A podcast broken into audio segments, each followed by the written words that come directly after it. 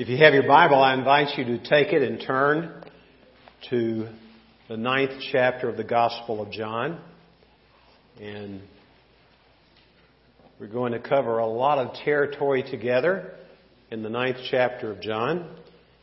And we're trusting the Holy Spirit to be our teacher today because if He doesn't teach us, we won't retain anything. It will make no difference in our lives.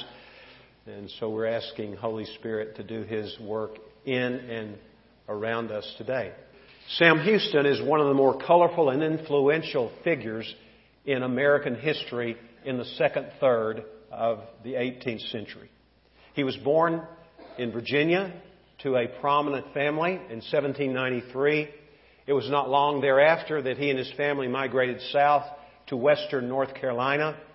Upon the death of his father, whose name he bore, by the way, his father was Samuel Houston, and he was quite the soldier, had fought in the Revolutionary War and continued in, throughout the rest of his life as a military man. When he passed away, Sam, who was the fifth of five boys when he was born, ended up being the fifth of nine children. After his father died, his mother and all nine of the children moved to East Tennessee. And there they planted their roots he became very enchanted with the flora and fauna of East Tennessee. If you've ever been to the Smoky Mountains, you can see why. And he also became friends with the Cherokee Indian Nation. In fact, there would be times in his late teens and early 20s when he would apparently disappear. And his family grew worried about him, as you can imagine, but word reached them that he was with the Cherokee chief Ulu Teka. And that man actually later in his life adopted him as his son. His name among the Cherokees was the Raven. He was a great man among the Cherokees before he was a great man among his own people. He was the seventh governor of Tennessee. At the age of 33, he became governor of Tennessee. He was handpicked, actually, by Andrew Jackson, anointed by him. He was elected by the citizens of Tennessee. And that happened actually after he had been the first U.S. representative to Congress from the 7th District of Tennessee. He was running for reelection. And it was a high point in his life. He had succeeded a man by the name of William Carroll, who had served three consecutive terms as governor of Tennessee, which was the maximum number of consecutive terms anyone could serve as governor of that state. And it was thought that he would step aside and let Carroll run again and serve three more terms. But he thought otherwise. Even though Carroll was a protege of Andrew Jackson's also, and the person whom Jackson put his hand upon and appointed typically got elected. He had that kind of influence. By this time, Jackson was President Jackson of the United States of America, and you know his story probably better than you know the story of Sam Houston. But Sam was running the race, and he got married. At the age of 35, he got married to a 19 year old young lady by the name of Eliza Allen. Eliza came from one of the more prominent families in the Nashville area where the capital was. They married and he had found the love of his life. And to his great chagrin, in less than two months, she left him because she said, I do not want to be married to you again. I cannot be married. It devastated him.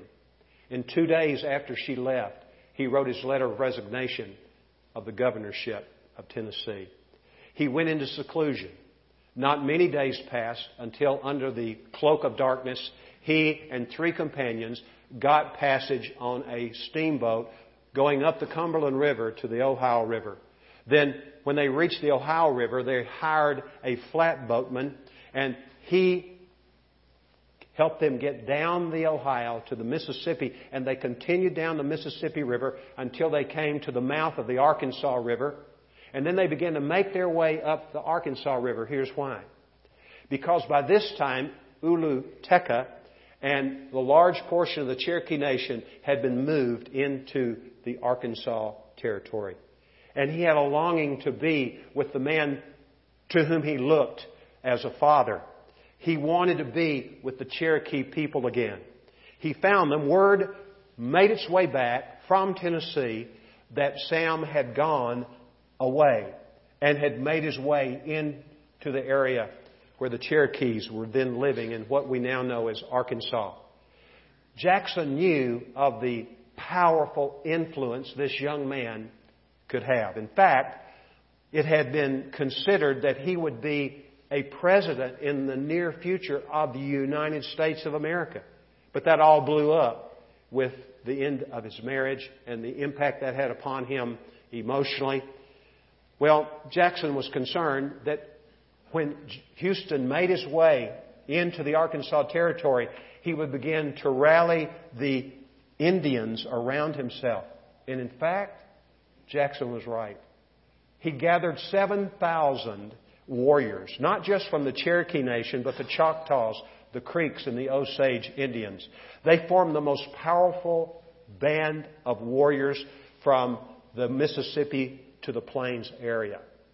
And so there was great concern. It only took Houston eight weeks to pull that off. That shows his great, powerful influence. When he came back from the big powwow he had had with these soldier Indians, he was sick. And it became apparent as his skin began to turn jaundiced that he had malaria. For over a month, he lingered on death's doorstep. It was not thought that he would live. When he finally rallied, he found a letter had come to him from the President of the United States. And interestingly, the tack that President Jackson took with him, and I'm not saying President Jackson was not a man of faith. In fact, historians would say by this time he had made a commitment to Christ that was a personal commitment. But probably it was a political move on his part. And listen to what he had asked Sam Houston to do in relationship to the Indian nations. This is what Houston wrote to Jackson. The solicitude which you have so kindly manifested for my future welfare cannot fail to inspire me with a most proper sense of obligation. However, to become a missionary among the Indians is rendered impossible for lack of that evangelical change of heart so absolutely necessary to a man who assumes the all important character of proclaiming to a lost world the mediation of a blessed Savior. He had a sense of what it meant to be a believer, didn't he? But he was man enough, honest enough to admit he had not made that commitment. He had not had that change of heart. Therefore, it would be a lost cause if he were to become a missionary. This man counted the cost and found himself unwilling to pay the price to be a disciple of Jesus.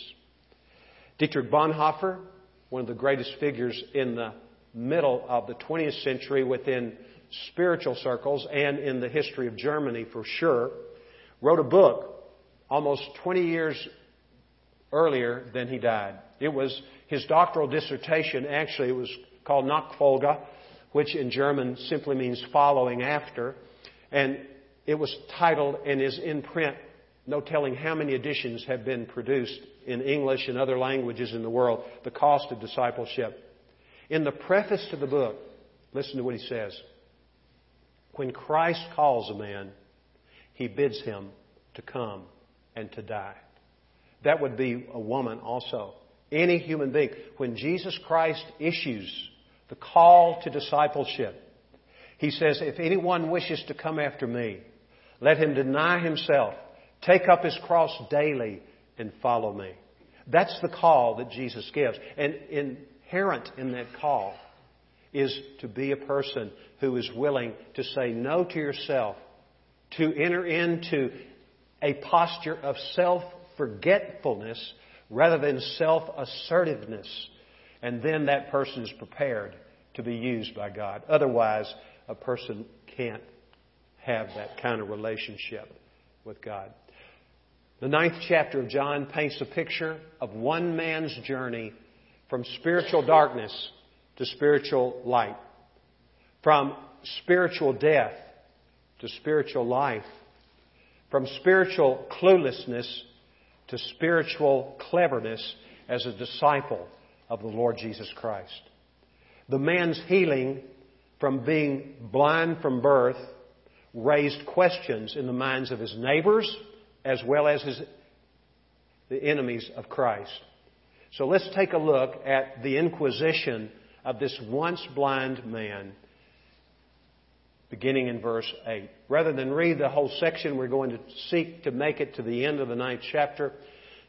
I'm going to read and comment along the way, looking at these series, this series of questions which were asked. First of all, his neighbors asked simple questions, and we see this man giving honest answers to the question. Let's begin with verse 8 of chapter 9.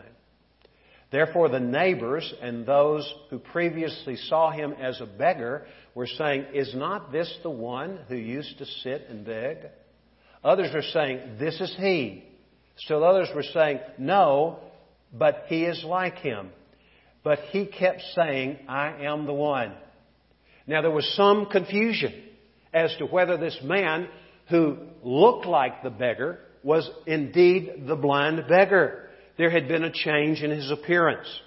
And this is what happens when a person encounters Jesus Christ and the person listens to Jesus and does what Jesus says in terms of initiating a relationship with the Lord Jesus Christ. The person changes. The Bible says, therefore, if any person is in Christ, that person is a new creation.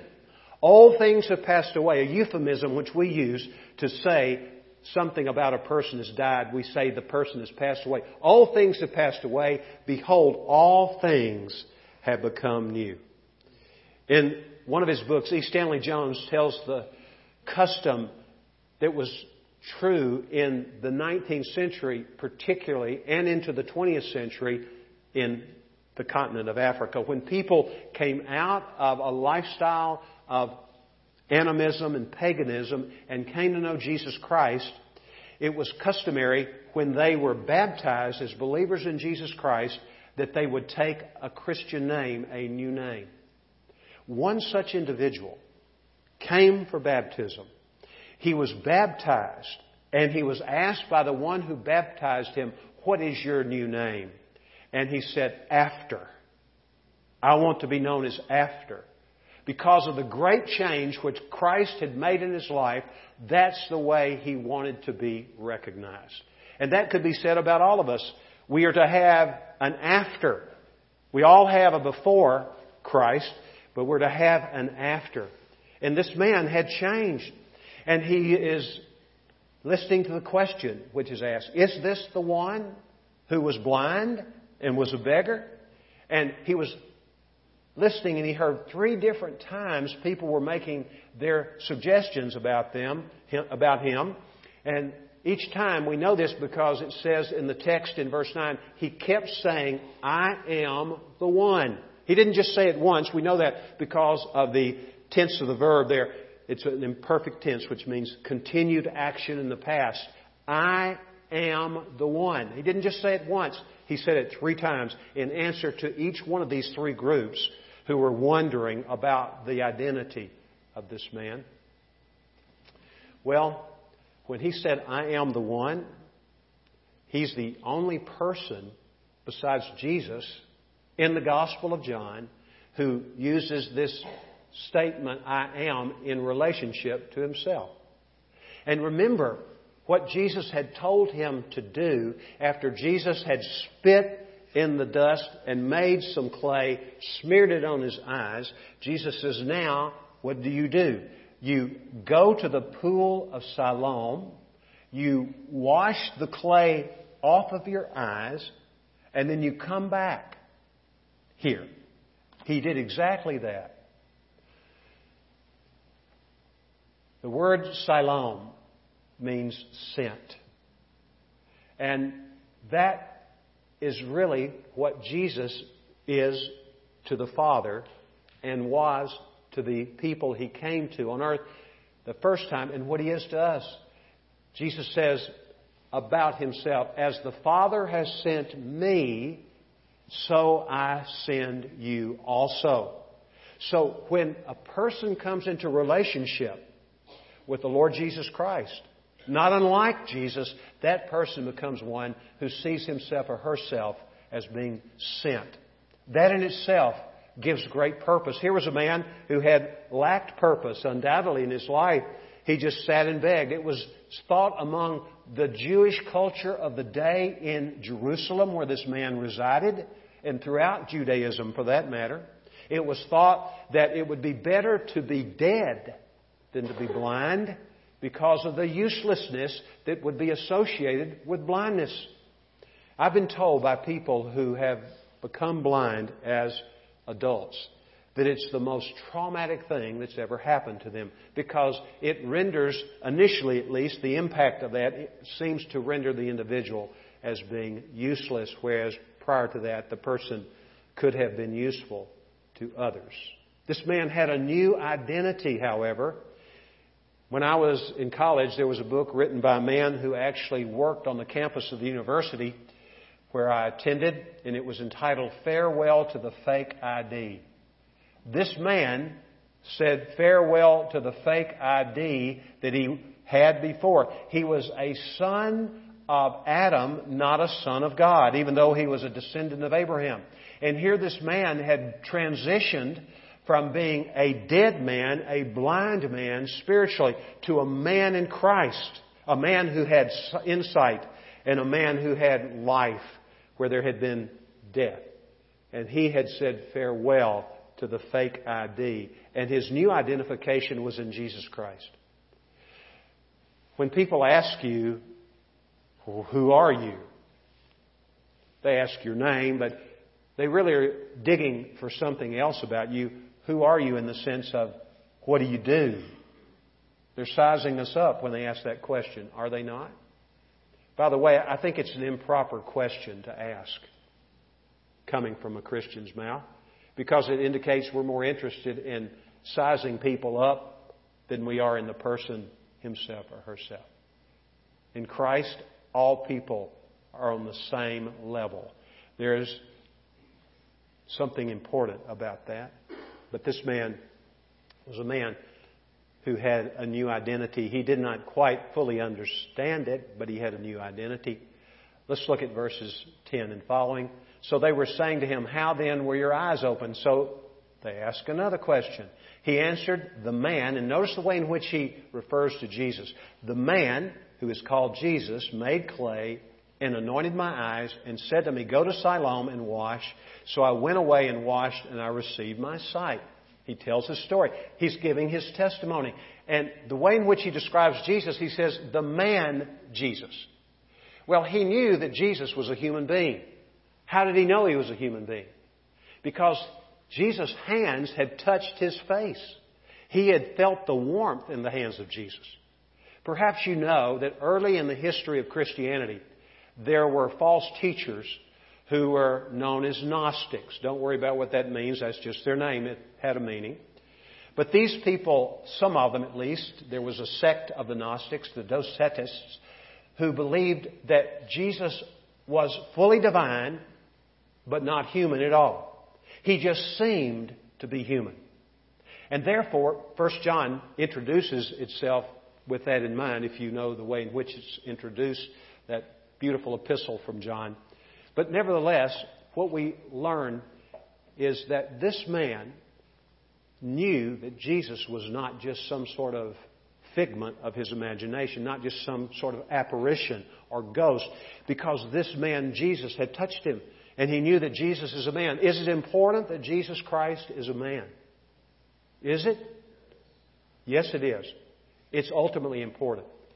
Because he had to become one of us. His own description in the book of Hebrews chapter 2 says he became a partaker of flesh and blood so that he could properly represent us as our Savior. He had to die for us, and it had to be like sacrifice for like offender. We are human, created in the image of God. We are fallen creatures. Jesus was perfect. He is the second Adam, and Jesus took our place. So it's important that that was the case. This man didn't try to make Jesus out to be more than he knew him to be. He knew he was a man who had given him sight, and he was grateful for that. And then they ask a third question, these neighbors. These were curious questions, questions which you and I would have asked. These people were not necessarily stupid people, but they were simpler people than the next group we're going to encounter in terms of the way they thought, probably about themselves and other things as well. They said to him, Where is he? And he said, I don't know. So we have the questions of these curious neighbors and acquaintances and the answers which are truthful answers coming from the mouth of this once blind man. Now, in the next section, we're going to look at the questions of the Pharisees, and they were very serious. Some of them were falsely serious, but as we're going to see in this section, some of them were dead serious. They were really interested in finding out who this man was. And then we're going to see the very careful answers which this man gave to their questions. Look at verse 13 they brought to the Pharisees the man who was formerly blind. The Pharisees were people who were separated from everyone else. The Pharisee word means someone who's separated, someone who does not want to contaminate himself or herself from the world. And actually, there were no female Pharisees. Pharisees were married, so by association, maybe they were Pharisees, but Pharisees were males only. And the Pharisees were the power brokers, really when it got right down to it, to the neighbor types that came to this man in terms of their understanding of what real Judaism was. And these people therefore brought this man who was once blind as exhibit A of what they had witnessed that Jesus had done to the Pharisees. They were wanting some sort of explanation as to what had happened, some verification of what they were sensing had happened with this man. And verse 14 says, Now it was a Sabbath on the day when Jesus made the clay and opened his eyes. We have no appreciation what a loaded statement that would have been to people who were descendants of Abraham. People who had found the spell of the Pharisees cast upon them. People who had been burdened by the Pharisees, who loved to tie up heavy loads, Jesus says in Matthew 23, and put it on their shoulders to burden them down and not lift a finger to lighten the load. This legalistic approach to faith. On the Sabbath, it was not possible for someone to do work. And in the case of Jesus, as we're going to see here, and so let's just read a little further down. Then the Pharisees also were asking him again how he received his sight, much like the neighbors had asked. And he said to them, He applied clay to my eyes, and I washed, and I see. Now notice the care with which this man answered the question of the Pharisees. He simply says he applied clay to my eyes. And then when he gets to stating what happened next, he says, I washed my eyes. And this doesn't appear to our English reading eyes, but this is really what it means. I myself washed. Those who heard it would have known that he was saying, I'm the one responsible for washing my own eyes, which would be an act of work, by the way, and I myself see. He was trying to divert attention away from Jesus because he knew what the Pharisees were after. They were after a reason to pin blasphemy or at least a breaking of the Sabbath upon Jesus, which in many ways, in many situations, could be cause for execution. So, here we see this man. On the Sabbath, it was said, You cannot work. And Jesus had worked from the viewpoint of the Pharisees because he'd taken dust, he spit in it, made some clay out of it and placed it as an ointment on the eyes. Now, that sounds so unhygienic to us, doesn't it? I don't want anybody putting stuff on my eyes. I don't know about you. I don't want them messing with my eyes. But here's one illustration. If time permitted, I could give you several illustrations. Here's one illustration from this era. Vespasian, who was one of the emperors of the Roman Empire, went to Alexandria in Egypt. It was a huge intellectual and commercial and cultural center in Egypt. And when he arrived there, he was introduced to two men. One man was asking him to spit on his eyes. And the other man was asking him to stomp on his hand. The man who asked him to spit in his eyes, this is the emperor, who was thought to be a god. Hope you understand that. Among the Caesars, all the Caesars were thought to be gods. So he wanted him to spit in his eyes because he was blind. And then he, the man who wanted him to stomp on his hand had a withered hand. So he said, I can't do that. That's senseless. This is what Vespasian said. Tacitus, the great Roman historian, tells these, this story. But after much urging, he went ahead and did what he was asked. He spit on the guy's eyes, and according to the story, he could see. And then also, he stamped on the hand, and all of a sudden, this man with a withered hand, his hand could work. So there were instances that are not necessarily verifiable, but Tacitus told them as being true stories, and perhaps those things did happen. We know that Satan has powers of healing too, in what we would consider unusual ways, unconventional ways. But Jesus couldn't do that because among the Jews and the Pharisees of the day, that you were forbidden to do anything to help someone who was sick except to prevent that person who was nearing death to progress further toward death. You couldn't do anything to improve the person's position of health, but just to stop it until Sunday when you could really get in earnest to care for people who were in that situation.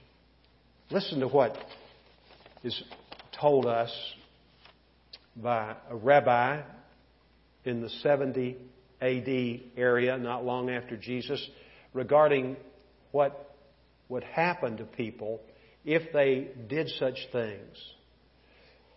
They say that one sells them nothing and buys nothing from them. One takes nothing from them and gives them nothing.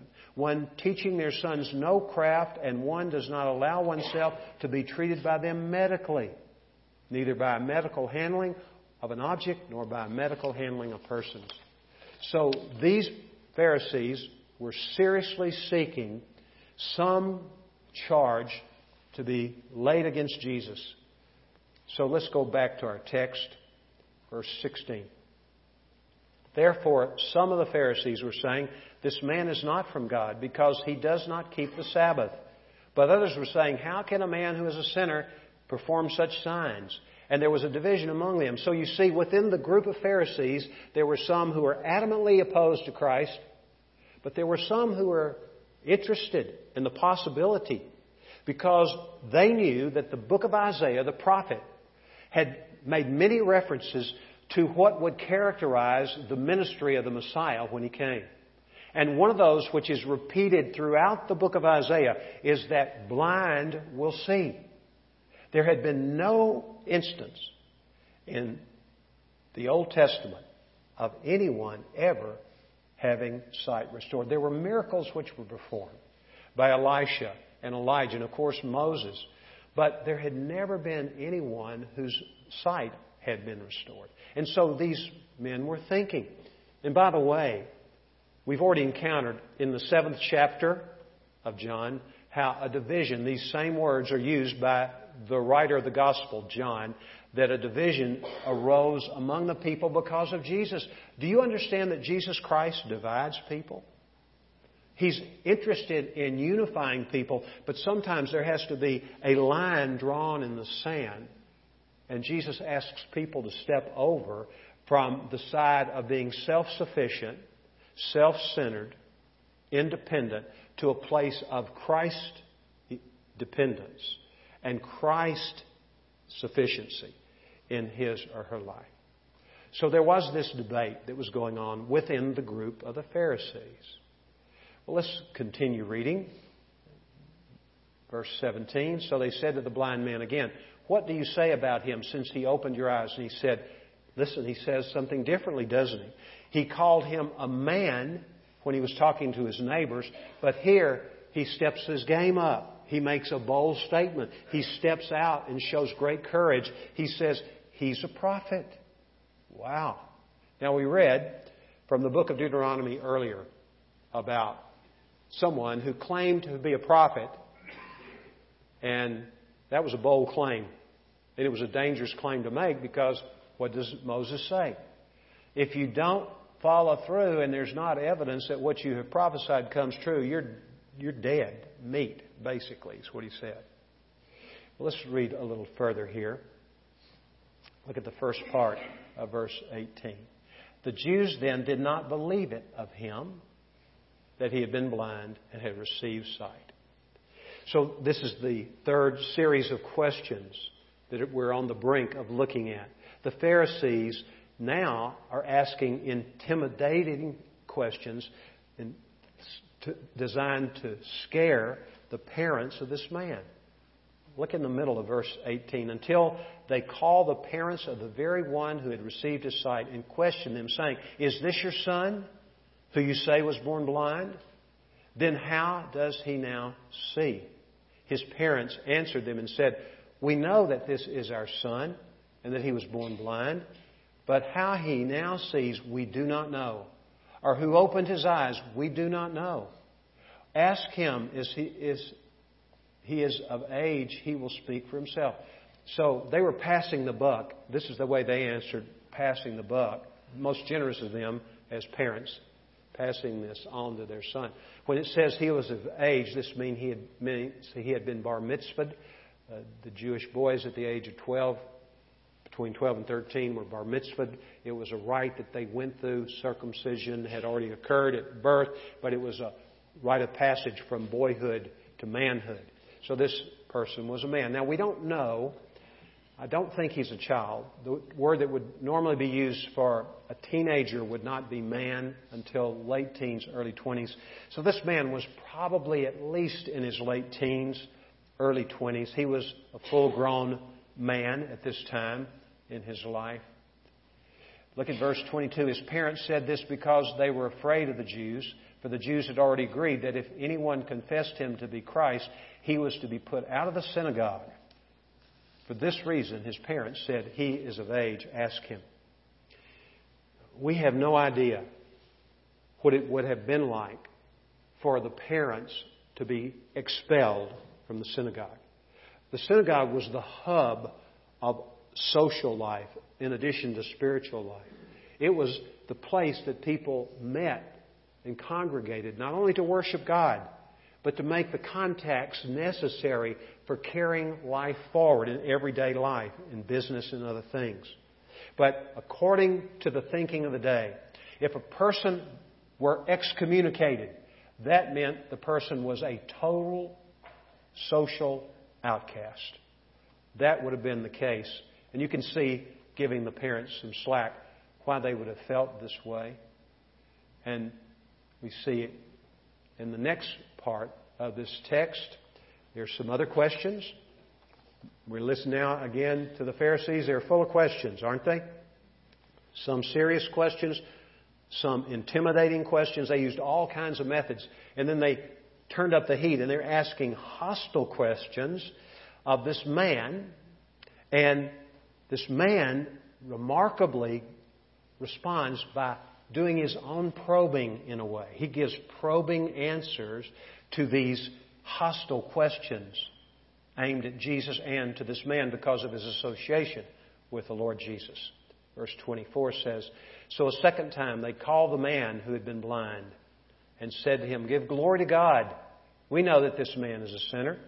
If we were to turn to Joshua chapter 7, verse 19, we would overhear Joshua telling the man Achan, who had gone against what God had said and stolen some of the things from the city of Ai, hid them under his cot, if you will.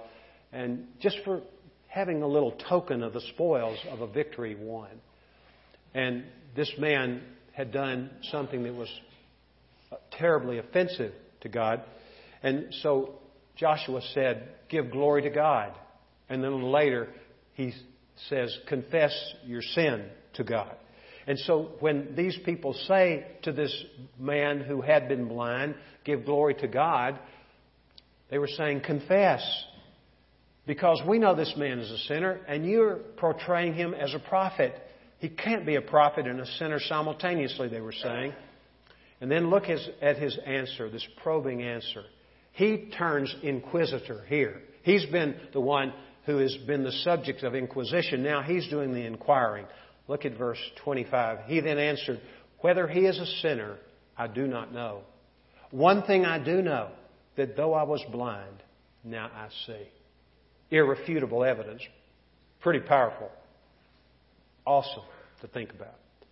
I read in preparation for the message from a book by a man named Dale Bruner about a man during the Wesleyan revival. We pray, sang about and praised the Lord about revival in our singing earlier. And in the Wesleyan revival in the 18th century, there was a miner who was converted marvelously. And it changed his life, and he could not help but represent Christ in the mines where he mined coal. And at the dinner break or the lunch break, whichever it was, the men would sit around and talk, and he became the object of derision. He was made fun of by all these people. And one day they were talking, and he said, heard one of his coworkers say, Do you really believe that Jesus turned water into wine? The man thought a moment. He says, I was not there, so I can't actually say as an eyewitness that that happened. But what I do know is that when Jesus Christ came into my life, he changed beer into furniture in my home. He was, he was an alcoholic. And he spent all of his money leaving his wife and family in dire straits. And that's what happened when Jesus worked in this man's life. He changed him fundamentally. He was blind and he now he can see. And that's what Jesus does for us. We are dead spiritually. We're blind spiritually. And all of a sudden, Jesus comes into our lives, and He is the light of the world. Where there has been despair and darkness and depression and gloom, and any other adjective you might want to choose to describe the kind of difficulty life becomes for us apart from Christ. There now was light and life. What a beautiful expression. And now look how this story continues. He says, verse 26, So they said to him, What did he do to you? How did he open your eyes? He answered them, I've told you already, and you did not listen. Why do you want to hear it again? See, he's inquiring of them now. You do not want to become his disciples too, do you? Well, talking about some courage. This, this young man had courage. And by saying to, he was saying, I'm his disciples, what he's saying. And there's something we're going to see at the end of this time of teaching today that will be crafted for you and for me. Just as surely as this young man became a disciple, Jesus would like you to become his disciple too. The word disciple simply means a follower and apprentice of, someone who is taught. And the Bible talks to us in the book of Luke chapter 6, Jesus says that if a person is fully trained, he will be like his teacher. Jesus is our teacher if we're disciples. This man had Jesus as a teacher, even though he had very little exposure to Jesus. But do you see the radical and rapid transition in this man's life? He is growing right before our eyes in the course of part of a day. This is what the Holy Spirit does when He comes into your life. You don't understand everything, but He begins to unveil Himself. And He unveils Jesus particularly. And we grow in our knowledge of Him. Notice the response. They couldn't handle His logic, so they made accusations and they reviled him. They reviled him and said, You are his disciple, but we are disciples of Moses. We know that God has spoken to Moses, but as for this man, we don't know where he comes from. Now, if they had thought and had enough insight to go back to Deuteronomy 18, they would have recalled that prior to the children of Israel finally going into the promised land, Moses said, God has told me that there's going to be given to the nation of Israel another prophet just like me. He was like Moses, but the book of Proverbs, Hebrews rather, says this about Jesus. There is one greater than Moses here. He was greater than Moses because he's God. Moses was not. A great prophet, by all means, Moses was. But nothing compared to Jesus.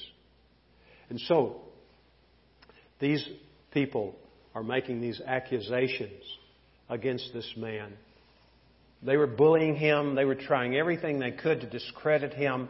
And then this man gives them two lessons. He gives them a theology lesson of all people needing a theology lesson. Remember, these are the Pharisees. You could call out a statement from the Torah, the law, and that person who was a Pharisee could pick up where you left off and quote it for a long time because they had memorized the entire work, body of work of Moses, the Torah. And so here this upstart, this blind beggar, who just a few hours later was a man who was in the doldrums, now he's lecturing them on theology. Look at verse 30. The man answered and said to them, Well, here's an amazing thing that you do not know where he's from. Yet he opened my eyes. We know that God does not hear sinners. But if anyone is God fearing and does his will, he, that is God, hears him. So he's saying, Jesus, and he evidently had caught wind that Jesus had said, and we've read this earlier in the Gospel of John, I came to do the Father's will. And so Jesus was heard by the Father, he was given power by the Father, and he was the agent of healing of this man's blindness. This man spoke of what he knew firsthand. He knew this man, Jesus, was a prophet and he was a God fearing man. And then he gives a history lesson. Look at this, verse 32. Having given a theology lesson, now he gives a history lesson to these so called scholars. Since the beginning of time, it has never been heard that anyone opened the eyes of a person born blind. Jesus' most common healing miracle in the Gospels is that of healing blind. But this is the first man in history that had been healed from blindness from birth. That in itself would have been an indication as to the identity of Jesus. In verse 33, if this man were not from God, he could do nothing. Do you know that's true of us as well? The book of Ecclesiastes says, We know that what God does lasts forever. Jesus says later in the Gospel of John, apart from me, you can do nothing. But then in the book of Philippians, Paul writes, I can do all things through him who strengthens me. It's in Christ that we find the energy, the power to do what we are given to do in this life as followers of Jesus. Well, let's look at the last verse of 34? They answered him, You were born entirely in sins, and you are teaching us? Well, yeah, he was teaching them, wasn't he? So they put him out. They kicked him out of the synagogue. Now, allow me a little speculation here. For all the courage this young convert had demonstrated, how he'd taken on the most powerful force in all of Israel for all of that, as he was expelled and he began to think about associations with the synagogue. And he's just leaving. He really may not even know how to get home because he's always been led wherever he went. And so he's going, and he might have second guessed himself. Have you ever second guessed yourself in your commitment to Christ? He might have second guessed the bold statements which he made. And as he's leaving, look what the next verse says. Jesus heard that they had put him out and finding him. Get this. Jesus hunts for people who have been rejected by others because of that person or those people's association with the Lord Jesus Christ. The Lord is near to the brokenhearted, and He saves those who are crushed in spirit. Many are the afflictions of the righteous, but the Lord delivers them out of them all. That's what the psalmist writes in Psalm 34. 18 and 19. And so Jesus comes looking for this man to encourage him. And when he sees him, Jesus has some questions for him too. His questions, however, are questions of decision related to his relationship to Christ. He said, Do you believe in the Son of Man? And this teachable young convert said, Who is he? Lord, that I may believe in him. The word Lord is the same that's used in a moment in this interchange between Jesus and this once blind man whom he had healed. But this word Lord can mean, as a secondary meaning, just it's a way of being polite. It's like Senor or Sir when we address someone who we believe deserves that kind of respect. Jesus says to him in verse 37, You have both seen him, and he is the one who is talking with you. All of a sudden, greater light came into this man's life. He's seeing the Son of Man is this man who has put his hands upon my eyes and rubbed his spittle in the dirt and put ointment on my eyes, and he's the one responsible for my healing. He is the Messiah. Son of Man is associated with the Messiah. If you know the Old Testament use of the Son of Man, he's Messiah. So here he came to the realization, the full realization and Jesus said to him these things, and then he says in response to Jesus, Lord, I believe. Simple, isn't it? Lord. The word Lord means master, king, sovereign, ruler. Whatever word you might want to choose to describe someone under whom you voluntarily place yourself. And then it says, this simple little statement, easily overlooked. After saying, Lord, I believe, what did he do? He worshiped him. This word for worship is used throughout the Gospels to describe an individual who flattens out at the feet of someone whom he believes is worth worshiping and honoring, someone of great dignity. It was used outside the New Testament, contemporary to this time, to describe people who would come to dignitaries that they wanted a favor from, and they would get down on the ground. They would kiss the feet, actually, of those people, or kiss the hems of their garments. So this man gave adoration, and this is common. If you have never had the desire to fall on your face before God, if not literally, figuratively, and worship Him, then there might be some concern about the reality of your relationship to the Lord. Because when we see the Lord and we know who He is and we have been touched by Him as this man had been touched with, by Him and light has flooded our minds and our hearts and our souls, then the only right and inevitable response is to worship Him. Are you that kind of person? Are you a person who has that kind of worship heart for the Lord, falling before Him and worshiping Him? Well, this young man provides us an outstanding example of a disciple of the Lord Jesus Christ. Look at verse 39. And Jesus said, For judgment I came into this world, so that those who do not see may see, and those who see may become blind. If you'll hold your place here, Turn to Matthew chapter 11 for just a moment. Matthew chapter 11.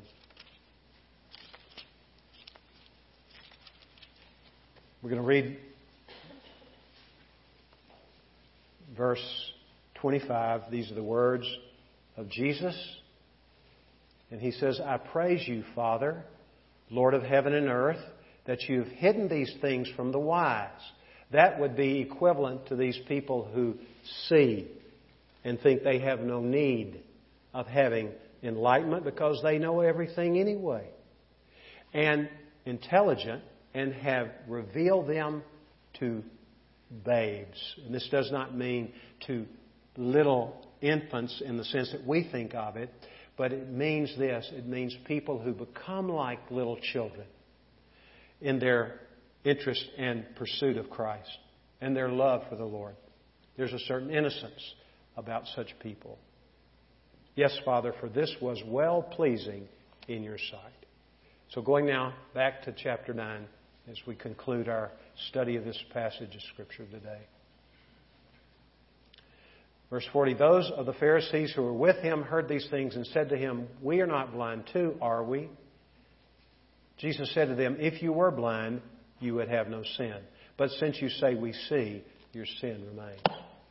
In order to become a follower of Christ, you must acknowledge your absolute need for insight and life that only Jesus can provide. In summary, this blind man's a prime example of a true disciple of Christ. He counted the cost, didn't he? He suffered rejection. Jesus says, if the world hates you, know that it also hated me before it hated you.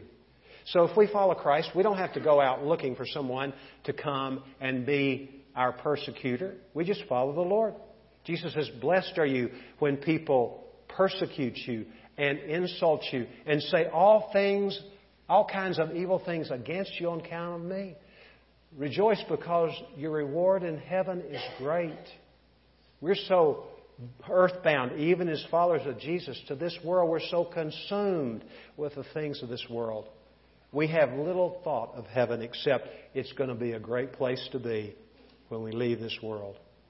But we need to think about following Jesus with eyes fixed on Him. He was rejected by the religious establishment. He was rejected by his parents, of all people. Listen to what Jesus says in Matthew 10. He says in verse 37 If anyone loves father or mother more than me, he is not worthy of me. If any other, anyone loves, and this is harder in a way, son or daughter more than me, he or she is not worthy of me. If anyone does not take up his cross and follow me, he's not worthy of me. In other words, we have to die to ourselves, count the cost. But the cost is big, but it doesn't compare to the blessings which follow. Christ's presence. Christ found him. This man who was ridiculous, Jesus found him.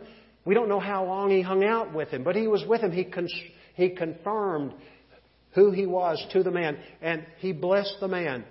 I'll be glad if I have the opportunity to sit down with this man someday and let him tell the rest of his story. He's still telling his story today. Isn't that wonderful to us? But we want to know the rest of the story. And then purpose. Before Christ, he sat and begged. We've already seen how denigrating that was. And afterwards, he was an apologist for Jesus Christ.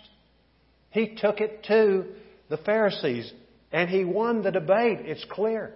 Here's a man not unlike the apostles who were unlearned, uneducated men, common, ordinary men. But when the same council of people brought Peter and John before them and said, Hey, you guys shut up. No more of this teaching about Jesus. Put a lid on it. They said, We cannot help but speak about what we have seen and what we have heard from the Lord. We must obey God rather than you. And then they left, and it was said of these leaders that they recognized that they had been with Jesus. We have the privilege of being with Him every moment of every day if we're His disciples. And we will have unlimited growth in faith. We see it in this man. And we will join in the work of Christ. Look at verse 4. Last look at John 9. We looked at this earlier. We must work the works of him, him who sent me as long as it is day. Night is coming when no one can work. When we stand before the Lord, as believers, we're not going to be X'd out of the kingdom if we know Jesus. We're going to heaven. We go by grace through faith, that none of ourselves. It's all His work. But don't you want to be able to say, Lord, I was flawed in my following of you. I made mistakes. I sinned along the way. Lord, you know that better than I. But Lord, I love you and I sought to follow you as your disciple. Is that true of you? Have you put Christ first in your life? Have you set apart Jesus as Lord in your life? This man said, Lord, I believe. Would you bow your head? Having heard this teaching, if you have sensed the Holy Spirit speaking to you, maybe even the words of Jesus, and you want that kind of relationship with Christ, which there would be nothing between Him and you, you don't hold back anything. Just say to Him right now, Lord, I believe. And I trust you, Lord, to empower me to be a true disciple of yours. Thank you, Lord. Amen. God bless you.